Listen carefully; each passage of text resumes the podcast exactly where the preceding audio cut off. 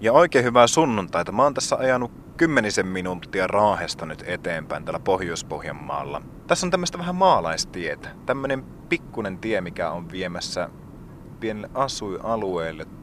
Mä oon täällä tapaamassa meidän Radio Suomen sunnuntai vierestä tänä päivänä kainuulaista Jaana Vanhalaa. Mielenkiintoinen paikka. Täällä on hirmu vihreitä. Tuossa on muutama pelto vieressä. Aurinko paistaa lämpimästi. Tämmönen maalaisidyyli täällä. Mitenhän tuo kaupungissa lähinnä vaikuttava Vanhala oikein täällä viihtyy ja mikähän tämä paikka oikein on? Käydäänpä selittämässä. Ja tossa se Jaana onkin. Ja. Moikka Jaana. Mikäs tää on tää paikka oikein, mihin me ollaan tultu? Me ollaan Saloisissa Oravajärvellä, tarkemmin Honganmäellä, äiti ja isän luona. Tämmönen maalaismainen ympäristö on melkoinen loikka siitä, missä sun normaali arki pyörii.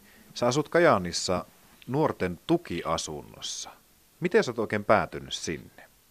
12 vuotta sitten tein nuorten tämmöiseen itsenäistymisyksikköön niin tukihenkilöä asumaan. Ja se sattui sopivaan saumaan, koska olin kodittomana palailut Kainuuseen, niin mä, että mikäpä siinä. Saman katon alla yksiöissä on nuoria, jotka harjoittelee itsenäistymistä.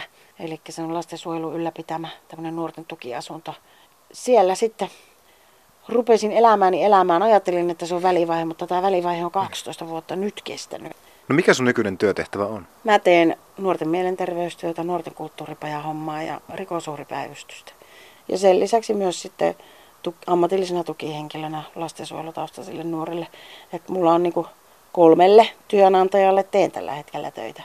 Sunkin on pakko välillä pitää taukoja ja nyt olla itse asiassa yhden tämmöisen tauon äärellä. Joo, nyt on, tämä kesä on varsinkin ollut semmoinen, niin että sitä on ruvennut pohtimaan sitä elämän rajallisuutta ja just sitä, että kun ne juuret todellakin itsellä on täällä Raahessa ja kuinka vähän on loppupelissään joutanut käymään täällä ja auttamaan vanhempia. Että nyt kun on ollut tosi helteinen kesä, äiti 80, isä 86, ne kaupassa käynnit ja nurmikon leikkaamiset, tämmöiset pienet askareet itselle, äidille isoja askareita isän, isän hoitamisen ohella, niin, niin, niin se, että on pystynyt olemaan apuna äitille ja isälle, niin se on ollut aika merkittävä. On se pistänyt myös itseä pohtimaan si- sitä, että entäs sitten kun jonain päivänä koittaa se, että, että vanhemmat ei enää olekaan täällä, hmm. niin, niin sitten pohtinut miettimään myös vanhemmuutta ja sitä, että, että missä mä vietän oman vanhuuteni ja mitä, tai oma jälkikasvu sitten,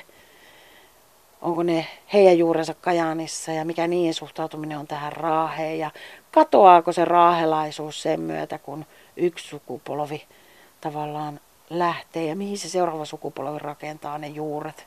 Tämmöisiä niin kuin nykymaailman tavallaan juurettomuutta niin saanut pohtimaan aika paljon tämä, tämä kesä. Mm. Että, ja olen niin ymmärtänyt sen jotenkin, että yhä enemmän suomalaiset kadottaa sen perinteensä ja sen, ne juurensa ja niille ei ole enää niin suurta merkitystä ja, ja tavallaan matkustellaan paljon ja mitkä ne on ne arvot sitten, mille tänä päivänä rakennetaan, niin minkälainen on se arvomaailma ja mitkä on ne ankkurit ja ne pelastusrenkaat, johon me kiinnitetään itsemme, jos ei olla siellä omissa juurissa kiinni. Että tämmöisiä, tämmöistä tajunnan virtaa. Tajunnan virta meren rannalle, kun menee istuu sinne lapsuusmaisemiin, missä on soudellut ja saarissa linnunpoikasia katellut, niin se saa kyllä mielen lentämään ja miettimään, että vuosisatoja samat suvut ja samat ihmiset on pyörinyt niillä rannoilla ja missä on niistäkin osa tällä hetkellä jossain tehtaassa kehä kolmosella tai jossain vääntää, niin muistaako ne niitä niiden juuret, tietääkö ne edes, tunnistaako ne niitä. Se, mun mielestä se juuret on osa sitä systeemiä. Sä synnyt johonkin tiettyyn perhesysteemiin. Sä käyt koulu jossain tietyssä systeemissä, joku, se sun luokka, sun opettaja. Ootko sä, jos oot esimerkiksi koulukiusattu jossain sun koululuokassa, niin sä kannat koko loppuelämässä ehkä sitä tuskaa siellä rinnassa. Se systeemi on tehnyt suhun semmoisen haavoittuneen jäljen. Mä näen nykyään työssäni paljon tätä tarinaa, kuinka hylkäämisen tunne tai kiusatuksi tulemisen tunne tai joku, niin, niin vaikka sä kuin vaihtasit sitä sun elinympäristöä, niin se saattaa jättää semmoisen todella syvän arven ihmiseen. Että ensinnäkin se päätös, että vaihtaa sitä systeemiä, missä oot, ja sitten se, että vaikka sä vaihtasit, jos et sä saa eheyttäviä ja hyviä kokemuksia siihen huonon tilalle, niin, niin ne jättää tosi suuria arpia helposti, jos puhutaan ongelmanlähtöisesti. Mm. En mä tiedä, tämä on tämmöistä tajunnan virtaa, jolle, joka niin kuin pistää päässä. Ehkä se on se ikäkriisi sitten, joka pistää miettimään. Tämä on varmaan just se. Nyt mä oon alkanut tajuta, että sitä rupeaa miettimään, että mitä täällä tapahtuu täällä maailmassa ja mihin tässä mennään. Se tulee jossain vaiheessa jokaiselle näköjään. Millaista se arki on niin tuommoisessa tukiasunnossa? Vaan se vaihtelee, että se on hyvin, välillä on ihan tosikin rauhallista. Nuorillahan on omat asunnot ja elävät itsenäisesti. Ja tuota niin, niin välillä sitten on semmoinen, että pamahtaa lapaseen kaikki mahdollinen niin kuin koulunkäynti ontuu ja en saa nukuttua ja vanhempien kanssa on ongelmia ja rahat ei riitä ja e, kaikki niin kuin tavallaan koko, että se semmoinen 17-vuotias, joka on jostain yläkainusta pompsahtanut ja pitäisi ruveta elämään, elämään sitä elämää siinä mm. ja hanskata se koko kokonaisuus. Ja kun ei ole sitä turvallista ehkä sitä kotiolosuhdetta ollut. Ei ole tavallaan sitä kivijalkaa kunnolla päässyt rakentumaan tai siellä on tapahtunut jotain mullistavia muutoksia. Niin on niin, ne on turvattomia ne nuoret monesti.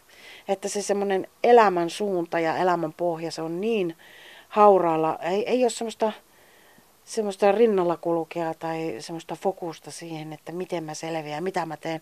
Semmoinen hätähuuto. Ihan yksinkertainenkin pikku asia saattaa aiheuttaa semmoista apua. Mä en selviä tästä. Jos mä en tästä selviä, niin tulee lumipalloefekti ja mä en selviä mistään. Että semmoista, että yrittäisi, että hei pienin askelin, nyt pistetään tämä näin ja selvä ja sitten seuraava. Ja, että mennään niinku opettaa nuoria siihen, että yksi askel kerrallaan mennään kohti suurempaa tavoitetta ja suurempaa kokonaisuutta.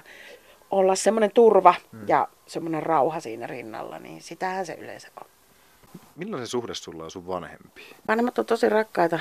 Rajat on ollut välillä tiukat, mutta sitten mä oon aina kokeillut niitä. Ja, mutta että hirveän turvallinen ja onnellinen lapsuus on ollut. Mä oon ollut semmoinen pikkuinen Vahteramäen Eemelin kaltainen tapaus.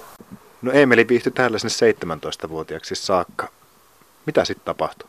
Mua kiehtoi ravintola-ala ja mä hain Kalajoen kristilliseen kansalaisopistokohan se oli, mm. jos en ihan väärin muista, niin ensiksi niin nuoriso-ohjaajaksi, mutta mä en päässyt sinne. Sitten mä hain Ouluun johonkin ravintolaan puolelle, mutta mun todistus ei riittänyt. Keskiarvo oli joku 7,6, 7,7. Sillä ei päästy silloin, se oli aika muodikas ala. Sitten kolmanneksi heitin ihan sattumalta, että no pistetään joku random kajaani ja tota, sinne pääsin suurtalousesimieslinjalle. Mun piti katsoa kartasta, että missä on Kajaani. Ja puolessa välin matkaa, kun kaverit vei mut tota, Kajaaniin, niin puolessa välin matkaa tuolla Pulkkilan paikalla, niin pistettiin nuotio ja paistettiin makkaraa, kun se matka tuntui niin jäätävän pitkältä. Mutta se on parin tunnin matka, mutta 17-vuotias ei ollut kauheasti liikkunut missään, niin hyvä, ettei telttakin ollut mukana, että. Sitten mä niin kuin, päädyin ihme kaupunkiin, jota mä en ollut koskaan niin kuin, edes oleva olemassa. Sisämaahan hui. Hmm.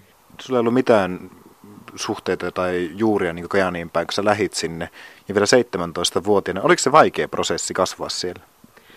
Öm, joo, en ollut tosiaan eläissään käynytkään siellä. En tuntenut mitään.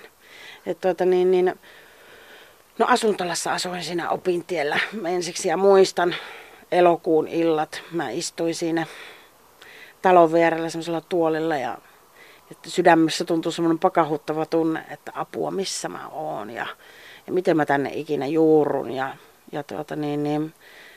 Mutta se, että mä oon niin hirveän sosiaalinen, niin mä muistan, että siellä oli Torniosta semmoinen Satuniminen tyttönen mun solukaverina ja sen kanssa ystävystyttiin.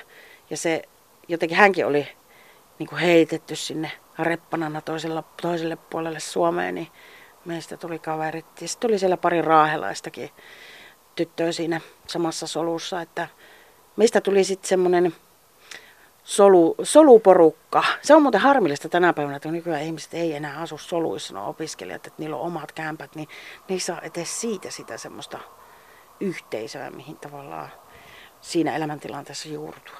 Meillä oli siinä alakerrassa semmoinen pingishuone, missä illat sitten hakattiin pingistä. Ja, ja tota, siinä oli kolme rakennusta. Yhdessä asui enimmäkseen poikia ja, ja sitten oli tota, niin, niin, niissä muissa muistaakseni tyttöjä. Ja sitten me illat porukalla mätettiin sitä pingistä ja sitten käveltiin Sotkamon sellille juomaan kahvia ja muuta. Että tota, se oli semmoista yhteisöllistä ja yhdessä tekemistä, niin siitä tulee semmoinen ihan omanlaisensa fiilis.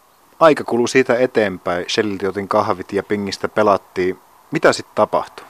Se, että se alavalinta ei ollut mulle oikea. Suurtalousesimies en todellakaan niin kuin, tykännyt siitä. Tämä olisin halunnut ravintolakokiksi ja niinpä noin vuosi oli, oli kulunut. Se oli jotain kevättä. Olin 18 jo täyttänyt ja totesin, että tämä ei ole mun juttu. Ja otin loparit koulusta ja rupesin etsimään, että missä voin opiskella oppisopimuksella ravintolakokiksi, että rahaa tarvin ja, ja haluan tehdä töitä. Ja silloin Kajanissa oli vielä olemassa komiahoselli. Hmm. Kävelin sinne, sanoin sille, sille yrittäjälle, että tuota, ota minut töihin, että teillä on kuulemma oppisopimuspaikka auki. Ja tuota, hän sitten kyseenalaisti vähän ja sanoi, että jos sä et ole koulua jaksanut käydä ja oot sieltä loparit ottanut, niin miten susta on sitten tämmöiseen hommaan. Ja mun piti perustella kuin ruune perihälle, että, että olen sen takia lähtenyt sieltä koulusta pois, kun se alavalinta ei ollut motivoiva ja se oli väärä, että ota minut töihin, niin yllätyt positiivisesti, kuinka moinen työjuhta olen. Ja pääsin töihin. Jos mietit tätä paikkaa ja ylipäätään tätä aluetta täällä Raahessa, Millaisia muistoja sinulle tulee mieleen sun lapsuudesta? Mikä olisi semmoinen rakkain muisto täältä? Tässä nyt kun me istutaan äiti ja isän täällä takapihalla, niin nyt kun jos sulkee silmät, niin mä voin kuvitella sen, sen vanhan muiston, että nuo puut, mitkä nyt on kasvanut 30 vuodessa tuohon, niin kun ajattelet nuo pois, niin tuolla takana on pelto. Hmm. Siellä oli semmoisia ruskeavalkoisia ja mustavalkoisia lehmiä ja, ja tuota niin, niin, lehmän paskaan astuminen niin, että se tursuaa varpaan väleistä. se tunne. Ja tuolla oikealla on heinällä, tuossa mentiin aina salaa hyppimään heiniä, se, se oli kiellettyä. Martta oli vihainen, kun mentiin hyppimään. Tuossa naapurissa oli Martan lapsen lapsi, jonka kanssa aina sitten mentiin tuonne sitä pikkupirruutta tekemään. Et mä touhusin tosi paljon. Pyöräilin, kiipeilin puissa. Nuo puut tuossa, niissä oli melkein kaikissa aina maja, kunnes isä aina käski sen purkaa pois. Ja ja tässä on kaikki lapsuuden ystävät ollut tässä naapurustossa. Että. Jaana Vanhala, sä lähit sitten tosta ympäristöstä pois silloin 17-vuotiaana Kajaaniin. Lopetit siellä sitten koulun ja lähit tekemään töitä sen edestä. Hommat sitten eteni siitä vissiin sille mallille, että sä olit kohta sitten yrittäjänä. 13 vuotta muistaakseni mä kaiken kaikkiaan olin yrittäjänä, että välillä vaihettiin sitten, että muutettiin ravintola niin kuin meillä oli ensiksi teatteriravintolat, sitten muutettiin lounaspalvelusuuntaan enäämpi ja sitten tehtiin viimeisimmäksi semmoinen hullu hyppy, eli päätettiin perustaa lounasravintola Kajaaniin ja tota, suomalaisesta kirjakaupasta remontoitiin ravintola ja sitten tulikin kaikki ihanat määräykset, että, että, että niin se ei ollutkaan ihan pieni raha, mikä siihen uppoi, se kun rupeat suomalaisen kirjakaupan tiloihin rakentamaan keittiöt ja pizzaunit ja mm. rasvakaivot ja hormit ja liipalaapat, niin se oli todella iso summa ja ja tuota niin, niin samaan aikaan ää, olin viimeiselläni raskaana ja kaikkea muuta tämmöistä taloa rakennettiin ja muuta, että olipahan se kyllä melkoinen koettelemus, että muistan tuota niin, niin että viisi viikkoa pidin äitiyslomaa. Mulla oli tyttö mukana aina tukkureissulla siellä, se oli jauhopussien ja kaljakorjan keskellä kaukalossa, kun oli, että No joo, sitten siinä kävi niin, että lopussa vaikka kuinka yritti, niin, niin tuli konkurssi, koska niin, niin se kulurakenne oli niin älytön ja Kajaanissa syöjiä lounasaikaan mm. meni hyvin, mutta illalla ei käynyt sitten lounassyöjiä, että se, ne kulut oli niin valtavat siinä, kiinteät kulut, että ei, sillä, sillä ei pystynyt sitten elämään. Miltä se tuntui siinä vaiheessa, kun se homma loppui? Se oli, se oli järkyttävä se tilannehan oli sillä että tavallaan kun sä olit penskasta asti tehnyt, mm. omasta selkärangasta repinyt tavallaan sen, tai selkänahasta repinyt sen, niin kuin antanut kaikkesi sille. Ja se kasvutarina se oli kehittynyt ja kasvanut koko ajan. Ja tuota, Mä muistan, meillä oli sillä hetkellä vielä tämmöistä sotainvalidien siivouspalvelua. Siinä oltiin otettu kaikkea mahdollista niin sen ravintolabisneksen lisäksi, vietiin vanhuksille ruokaa ja siivottiin. Niin muistan, että tota, niin, niin olin yhden vanhuksen luona siivoamassa. Mm. Se vessa on vielä, muistan ihan tarkkaan sen, että se hetki on jäänyt mieleen. muistan kaikki ne, niin kuin ne hetket, mitä vessan pönttöä olin kuuraamassa ja kun tuli puhelu ö, joltain asianajajalta ja se sanoi, että tulen huomenna ja pistän sun firmasta tota, niin, niin, purkki, että yritystoiminta loppu nyt.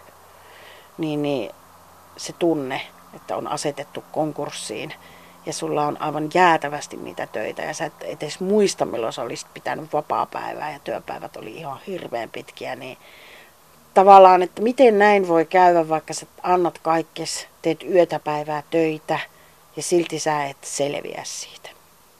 Aivot ei niinku suostu uskomaan sitä, että jos sä annat kaikkes ja vielä tuplasti enemmän, niin silti joku voi asettaa sut konkurssiin. Lannistuiko se siitä? Kyllä sitä tietenkin hetkellisesti oli semmoinen olo, että ehkä kaksi päivää. Niin, niin tot, semmoinen olo, että mä aina nauroinkin, kun mulla oli tota, kun se tuli se asiaaja sitten seuraavana päivänä ja se sanoi, että pankkikortit pöytään ja otti sakset ja napsi ne poikki. Eli kaikki firman kortit kuolletti, otti tilit haltuun. Ja sitten se oli huvittava, kun sitä ruvettiin tutkimaan, niin kuin, velka, sit jossain vaiheessa velkajärjestelyyn, kun menin, niin tota, ruvettiin tutkia, että mihin mä oon velkaa. Mulla oli käynyt sillä, että mulla oli Kajani kaupunginkirjasto, oli joku sakkomaksu, ja. joku kuusi euroa tyyli markkaa. Aikaa taittiin silloin kuitenkin vielä elää, en mä muista enää. Niin, niin kuitenkin se, että mulla oli sinne joku kuusi euroa, niin mun kirjastokorttikin kuoletettiin, niin mä ajattelin, että nyt meni ihmisyys, että nyt en ole enää kansalainen tyyliin, niin kuin, että en voi velkaantua enää lainaamalla kirjoja ja jättämättä mm. maksuja pystyyn, että se, se oli semmoinen, ja sitten kun menin johonkin Kajaanissa johonkin isoon kauppaan ja tuli joku ihminen vastaan, joka joka kysyi, semmoinen vanhempi mieshenkilö tulee kysyä multa, että no, miten se nyt, että joko sä oot oppinut elämään tolokusti, että ei käy enää niin, että uudestaan tämmöinen, että oliko se konkurssi sen verran opettava, että oot oppinut elämään tolokusti. Ja mä ajattelin mielessä, että voi pyhä sylvy, että mä yötä päivää tehnyt niin kuin pääruvella töitä ja sitten mun pitäisi elää tolokusti. Miten eletään tolokusti, että firma ei mene konkkaan tuommoisessa tilanteessa? Kaikkia tämmöisiä niin kuin, muistoja jäänyt sieltä matkan varrelta. Mut, no ei se mitään, mä kävin mutkan sitten. Tuli semmoinen olo, että me emme mihin tahansa, niin, niin ihmiset niin kuin, näkee mut jotenkin epäonnistuneena tai, tai oon kävelevä huutomerkki jotenkin siis semmoinen niin kuin, epäonnistumisen leima otsassa. Tuli semmoinen stigmatisoitunut olo siitä, että mun koko ihmisyys on niin kuin tavallaan se yrittäjyyden myötä mennyt, että kun mä en pystynytkään täyttämään sitä yrittäjyyden tavoitetta. Mä olin jonkun aikaa, mä olin tuolla Porin suunnalla Kankaan päässä ja Jämijärvellä, mä tein tosi villin vedon ja Zipfiu sinne lähin ihan täysin taas jälleen kerran tuntemattomaan maisemaan. Ja rahattomana painelin sinne ja mietin, että tuota, mitähän tässä lähtisi rakentaa itseensä. Ammattitaito on lujaa, että en mä osaa muuta kuin laittaa ruokaa oikeastaan. Ja sinne mä päädyin sitten töihin. Mä pääsin heti, kun mä olin sinne, sinne rahattomana, kodittomana, pennittömänä pölähtänyt, niin, ja sosiaalitoimistosta hain apua, että auttakaa, olen tullut nyt niin kuin et en tiedä mihin olen tullut ja mitä minä täällä teen, mutta voitteko antaa mulle ruokarahaa ja kämpän ja minä lupaan etsiä töitä. Ja seuraava Sossusta antavat semmoisen, semmoisen tota, lapun, millä sai hakea ruokaa ja majapaikan osoittivat mulle. Ja mä muistan, kun istuin lattialla, oli patja pelkästään ja joku, joku lakana ikkunassa, että jaha, tästä sitä elämää ruvetaan niin rakentaa. No sitten tuli semmoinen, mä olin pari vuotta siellä ollut tavallaan ja koonnut sitä, sitä psyykettä jotenkin ja tajunnut, niin kuin, että, että, tuota, että ei hyvänä aika, että mä oon ihan jossain, niin kuin, jossa puhutaan aivan autoa murretta ja aivan niin kuin, olin mä sielläkin jo saanut ihan kivan sosiaalisen verkoston, hyviä ihmissuhteita, työ, työkavereita lähinnä, mutta se, että mulla oli semmoinen olo, että mä oon vaan käymässä täällä, että nyt mun on aika palailla. Ja tuota niin, niin sit mietin, että mihin mä palaan. Ja tuota, no sit mä päätin, että mun täytyy lähteä opiskelemaan toista alaa, että en mä jaksa enää, että mä haluan muuttaa kokonaan niin kuin suuntaa. Ja mä lähdin opiskelemaan turvallisuusalaa. Ja sitten mä päädyin Vantaalle töihin. Mä olin lentokentällä, siis mä kävin rupesin opiskelemaan turvallisuusalalta kaiken kahmin, mitä pystyn ja, ja tuota, niin, niin, turvallisuusjohtajaksi saakka opiskelin. Ja, ja tuota, niin, niin, tuolla on muuten äiti ja isän seinällä kuva, jossa mulla on vartijan natsat olkapäillä ja tuota, ammattipätevyyslakki päässä. Aika huvittava sinänsä. Mä päädyin Helsinki-Vantaan lentokentälle Finnaarin pää, pääkonttorille ää, aulapalvelijaksi ja Ja siellä tein Finnair Cargoa ja muuta. Just silloin, kun tsunami, tsunami tapahtui siellä Taimaassa, niin mä olin ottamassa vastaan tsunami-uhreja ja muuta siellä, siellä kentällä. Ja 12 tunnin työvuoroa tein ja istuin jossain Finnair Karkon takapihalla ja tein pommitarkastuksia lentokoneiden ruumaan ja aivan, aivan toinen maailma. Että mulla oli vakituinen työpaikka silloin sitten paikallisessa turvallisuusfirmassa siellä Helsinki-Vantaalla. Kauas, kauas tämä etappi sitten jatkuu? No sit mä niin kun, mulla oli vakituinen työpaikka jo sielläkin mm. ja tuota, niin, niin mietin sitä, että No ei, tämä Vantaan meininki on meikäläisen heiniä ja siinä ollut jotenkin tuota, että ei siinä ollut mitään järkeä se, että, että teet 12 tunnin työvuoroja ja työmatkat päälle. Tota, Sitten mä päätin, että no mä lähden palaileen Kajaaniin. Pakko tähän vaiheeseen kysyä, että miksi Kajaani? Tyttären juurien takia. Hmm. Ja se, että, että tytär oli kuitenkin Kajaanista, tavallaan kaja, tyttärestä oli kajaanilainen tehty, että, hmm.